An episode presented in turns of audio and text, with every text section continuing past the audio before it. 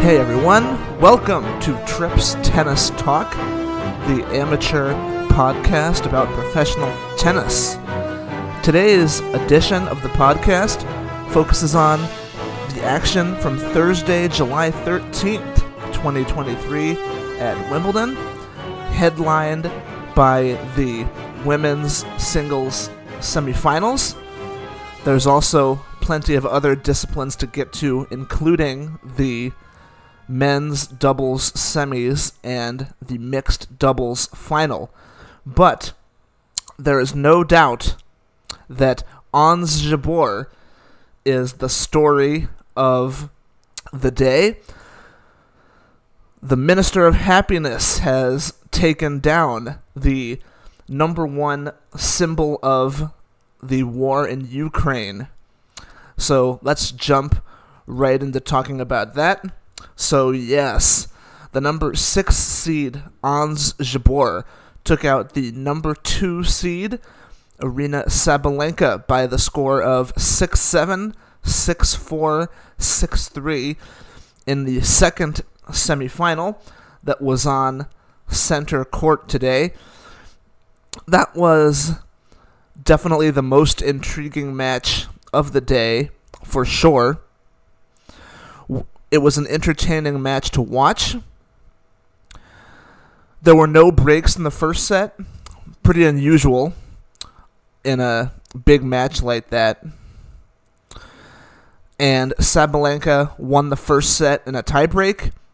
Jabeur, for the second match in a row, dropped that first set in a tiebreak. And Sabalenka got up a break as well in the second set, four games to two.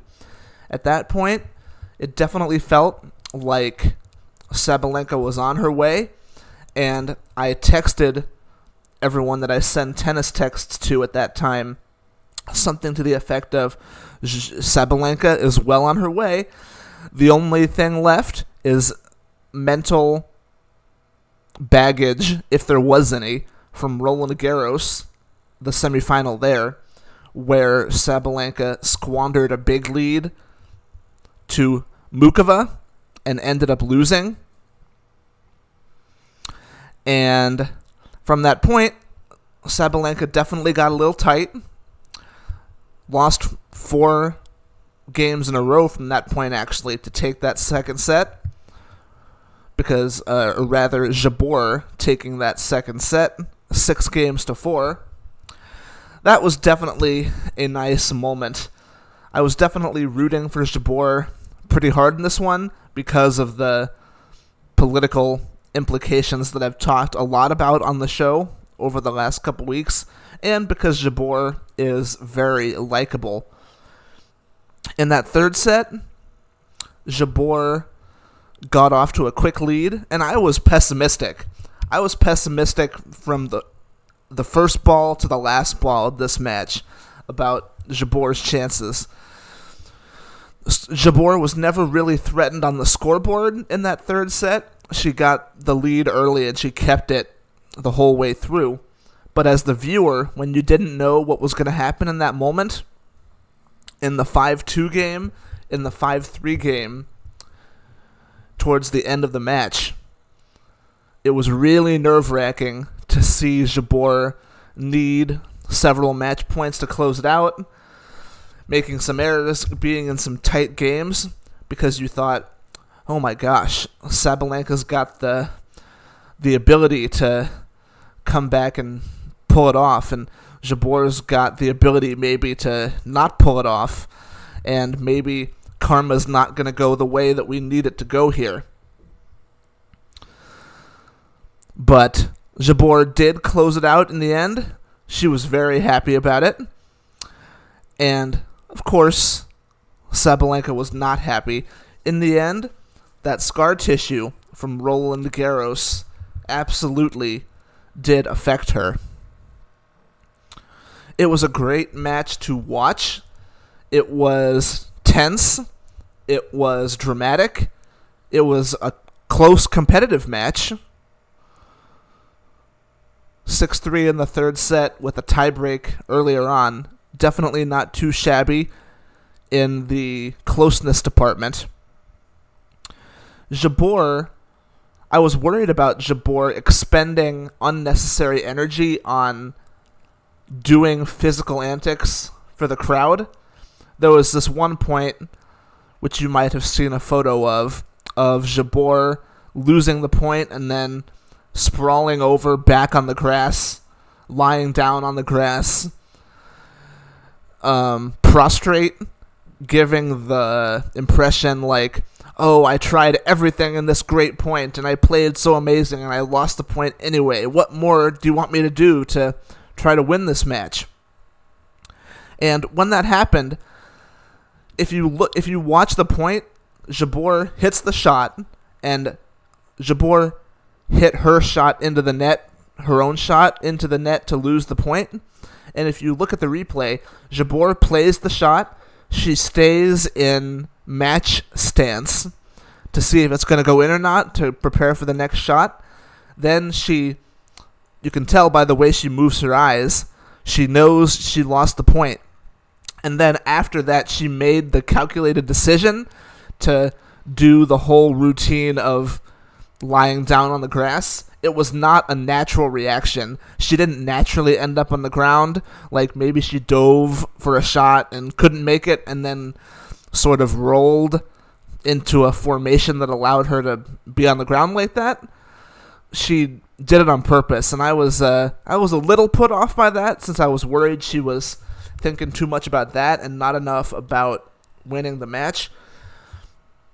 But in the end, Jabeur talked about how the crowd pushed her across the finish line, and even late in the match, one of the match points in the last couple of games, Jabeur lost it, and she did the soccer routine that some of the players do, where she kicked the tennis ball like a soccer ball in sort of faux frustration combined with playfulness that she didn't make it.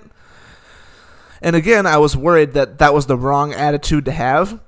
I was wrong, but uh, I did definitely pick up on the fact that she was doing those sort of extracurricular things intentionally. And now that I'm sitting here talking about it, I, w- I wonder, and I would connect it to this. Afterwards, Jabeur talked about how the crowd pulled her over the finish line. And I wonder if she did those sort of antics as a way to intentionally connect with the crowd to keep the crowd supporting her, or I wonder if she did it unintentionally, but maybe it had the same effect. The crowd supported her, so I wonder if she intentionally did those antics for the crowd.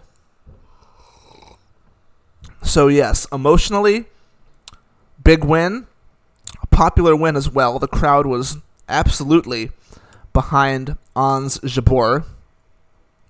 And for me at home, it was a very entertaining way to spend a Thursday morning. Let's dive a little bit more into the match specifics of this one. So it was 2 hours and 19 minutes. It started at 3:19 p.m. and then finished at about 5:40 p.m. local time. The first set, there were no breaks, and there were only a couple of break points. In fact, in the first set,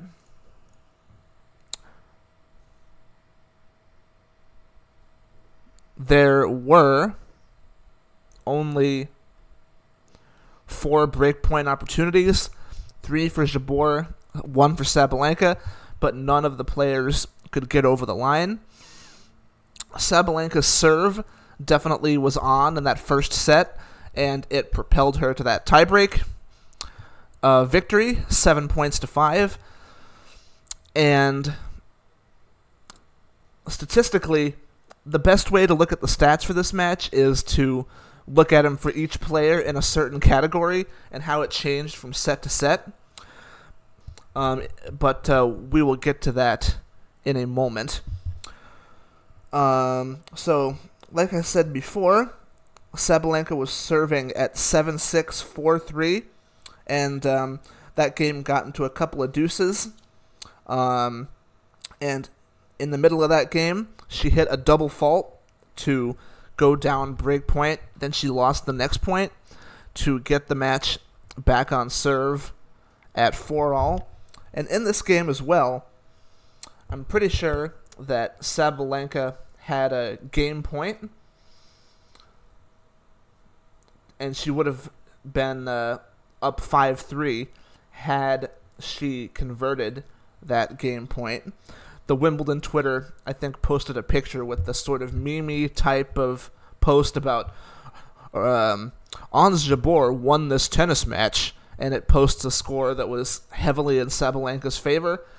That started to come to prominence a year and a half ago when people screenshotted when Medvedev was up two sets and four three on Rafa, and and you know people would screenshot that and type Rafa Nadal won this tennis match. So that's kind of becoming a trope, and it's become a mainstream enough trope that social media employees are posting that on official Grand Slam Twitter accounts. Um, Jabeur saved breakpoint herself at 4 all to go up 5 4 with serve, and then Sabalenka lost her serve a second time in a row to lose that second set. And I should mention Sabalenka was also playing for the world number one ranking. She would have dethroned Swiatek and become the official best player in the world had she won today. And that also had to play a factor in the mental uh, condition of Sabalenka, and it could have contributed maybe to a lower first serve percentage, maybe to uh, hitting some more unforced errors. And Jabeur was able to take advantage to win the second set. In the third set, Sabalenka's level did continue to dip, but Jabeur's level, especially in the third set, looked pretty good. She looked like a legitimate threat, which she hasn't throughout the whole tournament, just to be honest. She's she's definitely lost some sets and she had the big win against Kvitova, but we all know that Kvitova can be very erratic. By the end of this match, Jabeur definitely looked like a player that's ready to be Wimbledon champion, which given how her last 6 months has gone, not well, it was definitely a surprise. Um, a surprise, to be sure, but a welcome one. And uh, scoreboard wise, nothing too remarkable in the third set. It was 2 all. Then uh, Sabalenka dropped her serve at 2 3, and that was the decisive break. So now let's look at um, the stats for the two players across the three sets. So first for Sabalenka, in the first set she won seven games. In the second set she won four games. In the third set she won three games. So she was definitely um, getting worse the longer the match went. And if you look at the stats, that is um, backed up therein. All right, first serve percentage.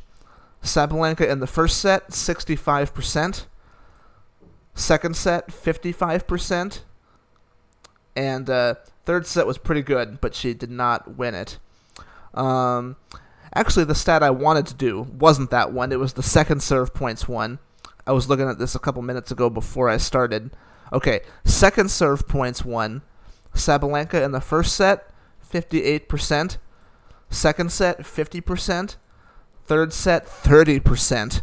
Not very good.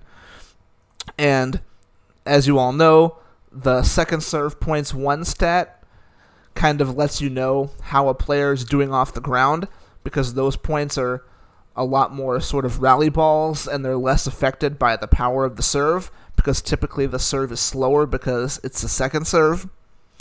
Jabeur's second serve points one.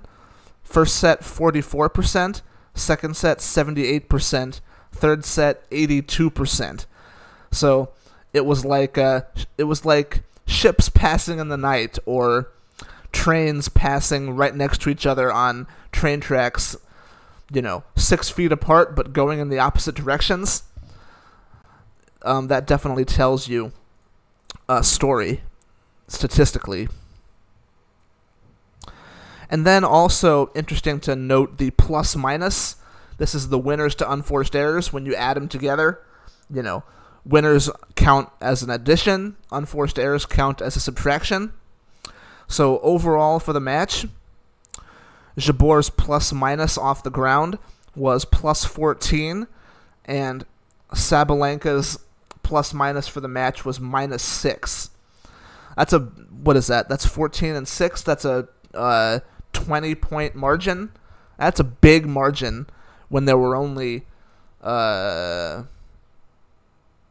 well, actually, there were a lot of points in the match, but over 200. But that's definitely a, a big swing there for Jabeur in Jabeur's favor. Real quick, looking at that stat by set, plus minus off the ground. Um, Sabalenka, first set minus four, second set actually even, third set minus two, so she was in the minus. She was never in the plus in any of the three sets. Jabeur, first set plus eight, second set plus two, third set plus four. So um, from the first point to the last point, even when she lost the first set, Jabeur was the better player off the ground. In terms of tactical stuff, maybe you could say that Sabalenka's serving performance was the only thing that kept the match close in the first place, and maybe Jabeur actually was just a better tennis player on the day, even though she was down a set and a break. Over the course of three sets, Jabeur was pretty clearly the better player. So I don't think it was necessarily a case of having a mid match upset or a mid match rally. I think statistically, Jabeur uh, sort of corrected to the mean, or maybe Sabalenka had, uh, you know, maybe she got an advantage that was statistically unlikely. Then the longer the match went, the closer the match sort of reverted back to its quote unquote norm. So there's a there's a Ringer podcast network, Ringer NFL show sort of take for you about uh, you know viewing a match through a statistical lens only, and about how you know a weird thing happened, but then a weird thing stopped happening. Except you use big words to explain that. Um, I think that's all I have to say about that one in terms of what happened on the court in terms of the larger implications, let's move into that now. For Sabalenka, coming in, I believe the number was 17 and 1, her Grand Slam record this year. Now it's 17 and 2. And things change quickly in tennis. That's maybe one of the taglines of Trips Tennis Talk. Things change quickly in tennis. You can look at it a couple ways. You can look at it as Sabalenka's reached the semifinals of all three Grand Slams this year, winning one of them. But that was the first one. That was six months ago.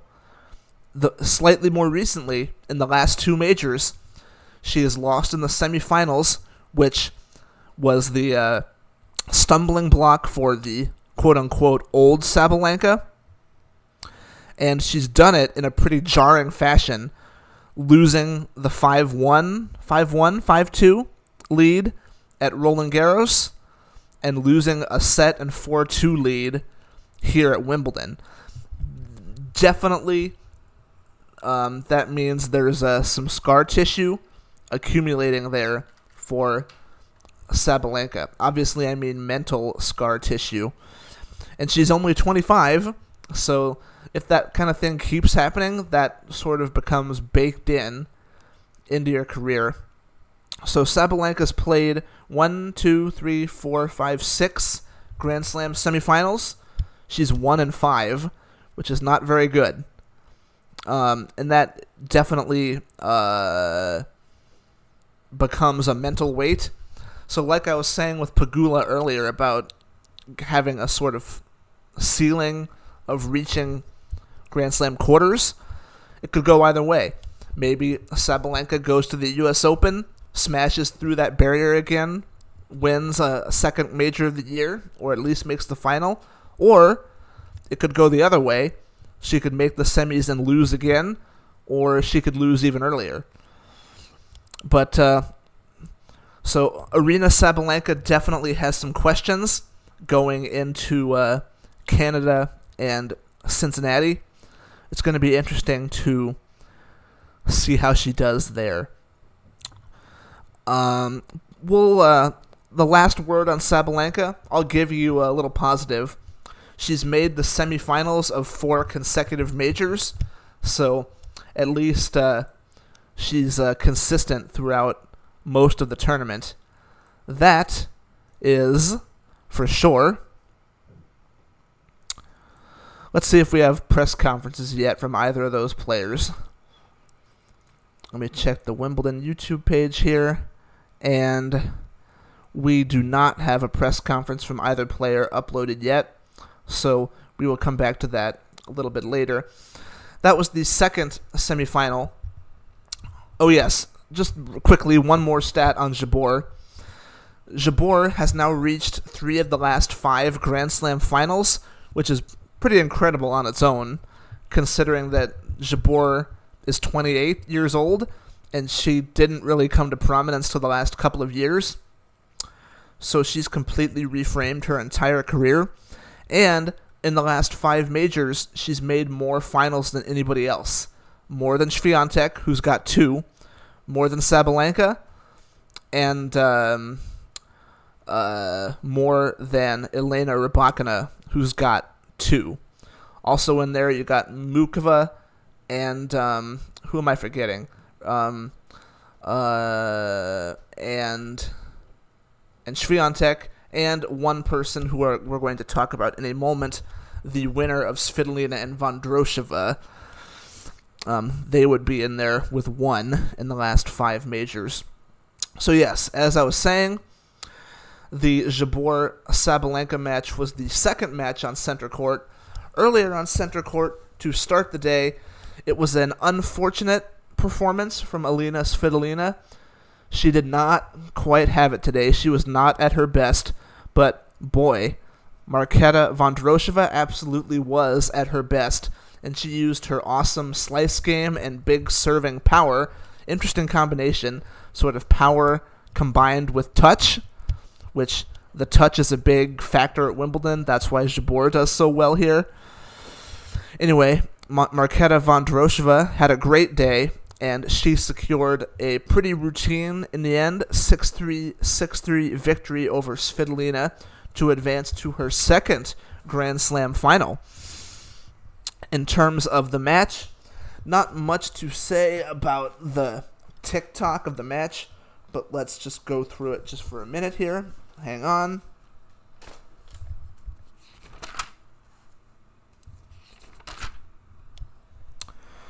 It was 2 all, and in the first four games, Svitolina was actually ahead on points, 11 points to 10. So, you know, I don't have the exact percentage. Eh, let's get the exact percentage 11 out of 21. So Svitolina was winning the first four games, 52 to 48% on points. And from that point on, uh, won the rest of the match on points, 60 to 41 which is almost exactly 100, so we'll just round it, you know, to 60% to 40%. And, you know, for the entire match, start to finish, Vondrousova won 57% to 43%. And in tennis, when you're winning by that much and the points total, that is uh, what you call an unmitigated kicking, no doubt. Um, the only point of drama Vondrousova was up 6-3 4 love, serving at 40 love to go up 6-3 5 love. And she had a definite definite wobble there. Lost a couple of games. It was actually on serve briefly at 4-3. Svitolina was serving at 3-4, but at that point Svitolina put up a meek game and quickly surrendered that that uh, parity that she had just fought so hard to restore and Vondrousova served it out uh, at 30 in the next game. This match started at 137 and finished at 253. Vondrousova had six breaks of serve, Svitolina had three. But yeah, in uh, in 18 games, a third of them were Svitolina losing her serve. That is definitely a tough showing. Um, statistically, for this, let's just uh, take a look at exactly what Svitolina was up to here. Um, so, for Svitolina, um, second serve points won for the match, 38%. Um, and she actually had the better number there. Okay, let's find a better stat. Um, let's see. First serve points won, big difference here. Vondrousova 74%, Svitolina 48%. So again, that suggests Vondrousova's serve really helped her, and Svitolina's serve was not very good today. Um, um, total winners and errors, Vondrousova had 47, and Svitolina had 33. So, as you know, that is quote unquote littering up the stats sheet for Vondrousova. She was controlling her own destiny. She was dictating the match, whether she was winning the point or losing the point. Vondrousova was dictating the point. Um, total points won 70 to 52. Plus minus for the match Svitolina was um, minus 15. That is not very good, especially at Wimbledon. And Vondrousova was minus 3.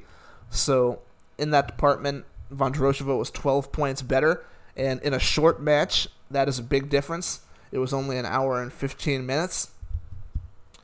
So, um, statistically, no question, that Vondrousova was far superior today, and in terms of match drama, those there was a few games at the end where maybe the outcome was in doubt, but overall, watching it from start to finish, looking at a scoreboard, it looked the score looks as routine as how the match went.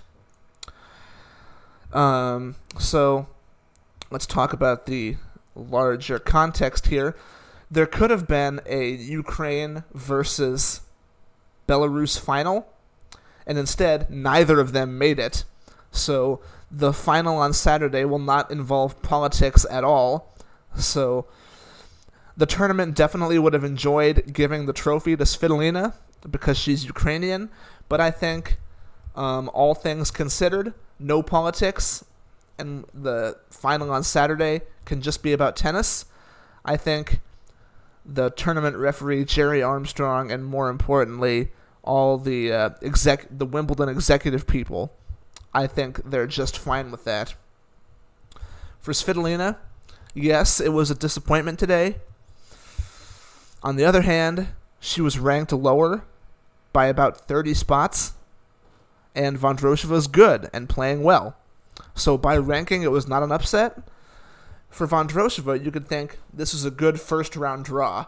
You got to play a wild card, except instead of a first round draw, you're just it just happens to be in the semifinals. That's kind of the Brad Gilbert uh, philosophy. Oh, that's a good first round draw. That sort of takes the pressure off or reframes the uh, expectations or reframes that pressure or recontextualizes it. Um, Svitolina made the quarters of Roland Garros and the semifinals here. So the takeaway for her is she is now a force on the tour again after not being so for a while. If she could make the quarters or semis or better every week in short order, she would be one of the best players in the world. So there's definitely much for her to build on. If I was going to go negative, I would say that kind of like Sabalenka, Svitolina's hit a stumbling block at the semifinal stage of Grand Slams, both in her past career and her current career, because this was not her first semifinal. She made two semifinals in 2019, lost both of them, and then lost here. So Um, she is 0 for 3 in semifinals. And if you add that to uh, Sabalenka, you can say that Sabalenka and Svitolina combined are 1 for 9, 1 and 8 in Grand Slam semifinals. So that is their uh, stumbling block, or that is their ceiling by and large at the moment. For Vondrousova, she's good. I watched her the other day. She's had plenty of big matches during this tournament already. Um, and yet, she's being treated by both the media and the fans as if she hasn't ever done anything. Number one, she's made a Grand Slam final before, and just because you guys listening don't remember that, doesn't mean that she doesn't deserve to have that accolade. Um, just because she's not a very marketable name doesn't mean you don't get to not know who she is. Um, just because I'm not even going to go there. I'm not. Even mentioning that is uh, not something I'm going to do. So I'm going to leave that part of Vondrousova's uh, media coverage out of this. Um, and she's now made two major finals. And I'm just going to say if the media is not covering her the way they should, or if fans are not giving her the respect that she deserves, or if fans are not watching matches that she's playing in, or if fans are not compelled to do that, she's made two major finals. It's not like this is some kind of fluky thing. At some point, that's on you for not knowing more about her. So maybe people out there should uh, actually watch the matches, you know, sometimes instead of not doing that. Um, but uh, so Vondrousova's in the two major finals. That's only one more. Uh, sorry, I'm sorry. That's only one less than Barty made in her entire career. Think about the coverage of somebody like Ash Barty, right? Barty made three major finals total. Yeah, she went three and zero, oh, and uh, Vondrousova's you know 0 for 1 with a result pending right now. But still, only one difference there in appearances. You know, one number, one uh, appearances worth of difference. Um, Sloane Stevens, two major finals. Vondrousova, two major finals. Um, um, Bianca Andreescu's made less. She's only made one final. She gets way more favorable coverage than Vondrousova does. Um, and I'm sure there's many, many other examples out there of players that get more coverage and players that are more highly thought of that have comparable appearances in major finals. So uh, it is time to put Vondrousova into that plane.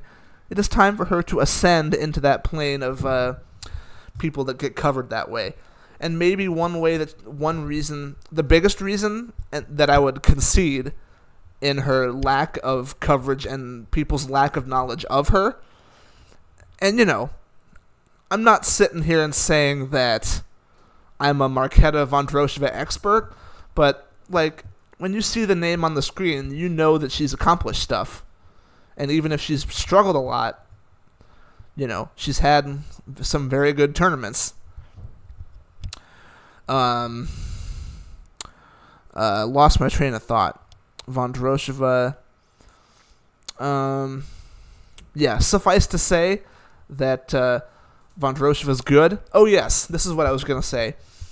She's made two major finals, and she's made the silver medal at the Olympics, and um, I think that's right. I'm going to have to fact check that now since I said it. Hold on. I think she made the silver in Tokyo. Let me just look that up real quick and confirm that let's see. Um, yeah, 2020, 2021 Tokyo singles silver medal. There you go. Um, but despite those three nice runs, she's never made the top 10. And obviously, the Olympics doesn't award points, so, you know, people that use that stat to say that other thing, they're being disingenuous. But, you know, if you strip that away, she's made two major finals and never been in the top 10. And obviously, you know, you can also explain that as Obviously, they were four years apart, and rankings only count for one year, but it is an interesting quirk. Yes, Vondrousova's never been ranked in the top 10, but she is now a two time Grand Slam finalist. She's capable of hitting the home run ball, but, you know, also capable of striking out. But yes, so that sets up a final between Ons Jabeur and Marketa Vondrousova.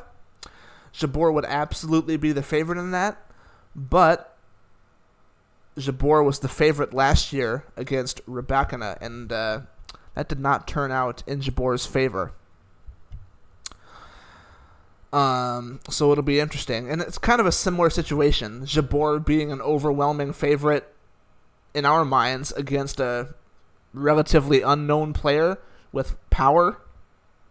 So uh, I wonder what Jabeur is going to do this year. I'm going to refrain from making a prediction on that. Maybe I'll predict that on tomorrow's pod. So uh, those were your uh, two women's semifinals that highlighted Wimbledon today. Just to go through some other results quickly, the men's doubles semifinals were today. Um, the number 15 seeds, Marcel Granollers and Horacio Zeballos, beat the number 10 seeds, Krawietz and Puetz, 6 4 6 3. The difference in that match was the poor play of Tim Puetz. He lost the first game of the match, and late late in the match, he had a couple shocking uh, points to give up the two breaks in the second set there. Um, 6 4 6 3, Zeballos and Granollers won, and the 6 3 in the second set was two breaks. Um, you may remember Tim Puetz from last month when um, the the mixed doubles girl, whose name I can't remember right now, the one that got defaulted for an incorrect reason, um, and Tim Puetz got uh, some press at the time for defending her in her press in the press conference and um, allowing her to speak like in his stead in the press conference. So uh, you may remember Tim Puetz from that, but uh, today is not a day that Tim Puetz would like to be remembered for. So uh, Granollers and Zeballos into another Grand Slam final. They've made a few finals before, and uh, they're in another one. In the second semifinal, out on number one court, the number one men's doubles seeds Wesley Koolhof and Neal Skupski edged Rohan Bopanna and Matt Ebden 7 5 6 4 in an hour 26. Koolhof and Skupski, they're the new number one team these days. They looked good. Um, Rohan Bopanna's 43 years old, and he's still out there playing. Good for him. And Matt Ebden is something like 35 or something. He was pretty old as well. He's been around for a long time now. Um, so Neal Skupski is a Brit, and he will contest the uh, men's doubles final on center court this weekend as a Brit. So the crowd will definitely be behind the number one seeds. A British player has not won the Wimbledon doubles in the men's since 2012, over a decade ago. So the men's doubles final this weekend will be Koolhof and Skupski against Granollers and Zeballos. Those are four guys that definitely know how to play doubles. Um, and then the last match on center court today was the mixed doubles final. Mate Pavic and Ludmila Kichenok beat Vliegen and Xu 6 4, 6 7, 6 3 to play, uh, to win the mixed doubles title. So that that is another Grand Slam title for Mate Pavic. And uh, hey, Ukraine did win a match on center court today. Ludmila Kichenok is a Ukrainian, and she has won a Grand Slam at Wimbledon. So definitely not a Svitolina type level, but uh, Ukraine did win one of the uh, tournaments here at Wimbledon this year. On number one court, the last match over there, um, um, men's wheelchair doubles semis. The top seeds, Hewitt and Reid, a British pairing. They won 7-5, 6-3 over De La Puente and Fernandez. Elsewhere on the grounds, there were a lot of junior uh, doubles and uh, singles matches. We'll go through them here. All right. Um, let's go. I'm gonna do them by discipline. All right. Um. Do do do do do. Girls doubles today were the quarterfinals. Lacy and Klugman beat Harmon and Ray 6 4 7 5. Evans and Hamilton upset the number 3 seeds Ishii and Koike 6 4 4 6 10 7. Kovakova and Samsonova, uh, not to be confused, that would be uh, Laura Samsonova, not uh, the other Samsonova from the uh, senior tour. Anyway, they beat the number 8 seeds McDonald and Moyano 6-3, 6-3, and the number 2 seeds Jamrikova and Urgesi Ur- beat the number 5 seeds Kinoshita and Sato 6-3, 4-6, 10-6. Boys doubles quarters today. Number two seeds Fonseca and Prado Angelo beat the number eight seed Berchietta and Searle 6-3, 6-4.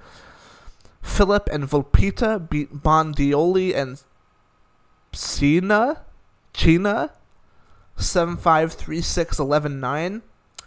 And the number six seeds Juric and Gia beat upset the number three seeds Malero Kretzer and Pacheco Mendez 6376 and notable here the number 7 seeds Blanch and Horovitz upset the number 1 seeds Demine, Demon and Williams 6375 so the number 1 junior doubles seeds are out for the boys.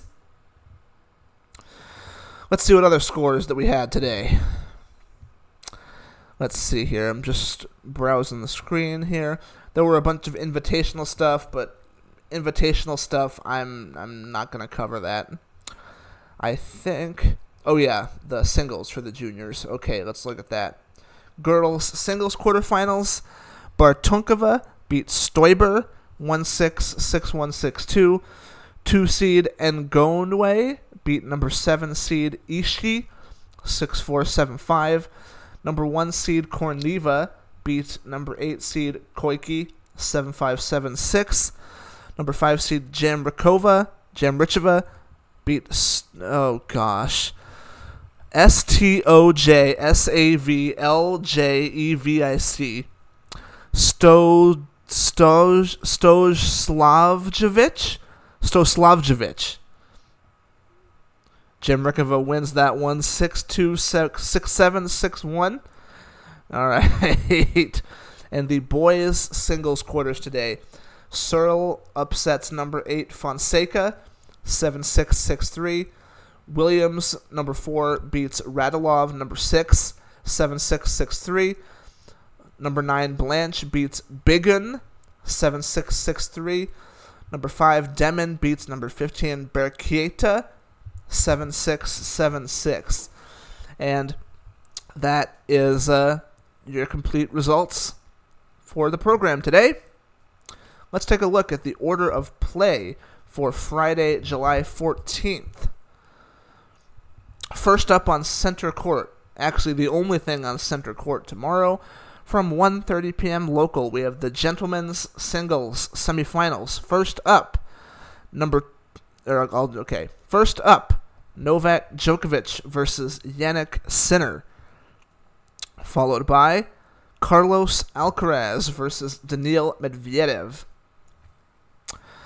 On court one, we have a 1 p.m. start time. Ladies doubles semifinals. First up, Dolehide and Zhang versus Hunter and Mertens. Followed by Hsieh and Strycova against Bouzkova and Sorribes Tormo. Court 3, we have Invitation, we have Legends stuff. Um, and uh, those are your big uh, matches for tomorrow. We'll cover the rest of the stuff after they uh, happen uh, on tomorrow's schedule. All right. I'm going to keep the player audio in the holster. I think uh, 45 minutes is a good length for this pod, so we'll leave it there. Um, ESPN will have the uh, men's semis tomorrow, 8:30 a.m. Eastern. The matches begin 5:30 a.m. Pacific. That is going to do it for today's episode. Thank you for listening. Thank you for downloading and all that stuff. This has been Trips Tennis Talk, an Oregon Productions production.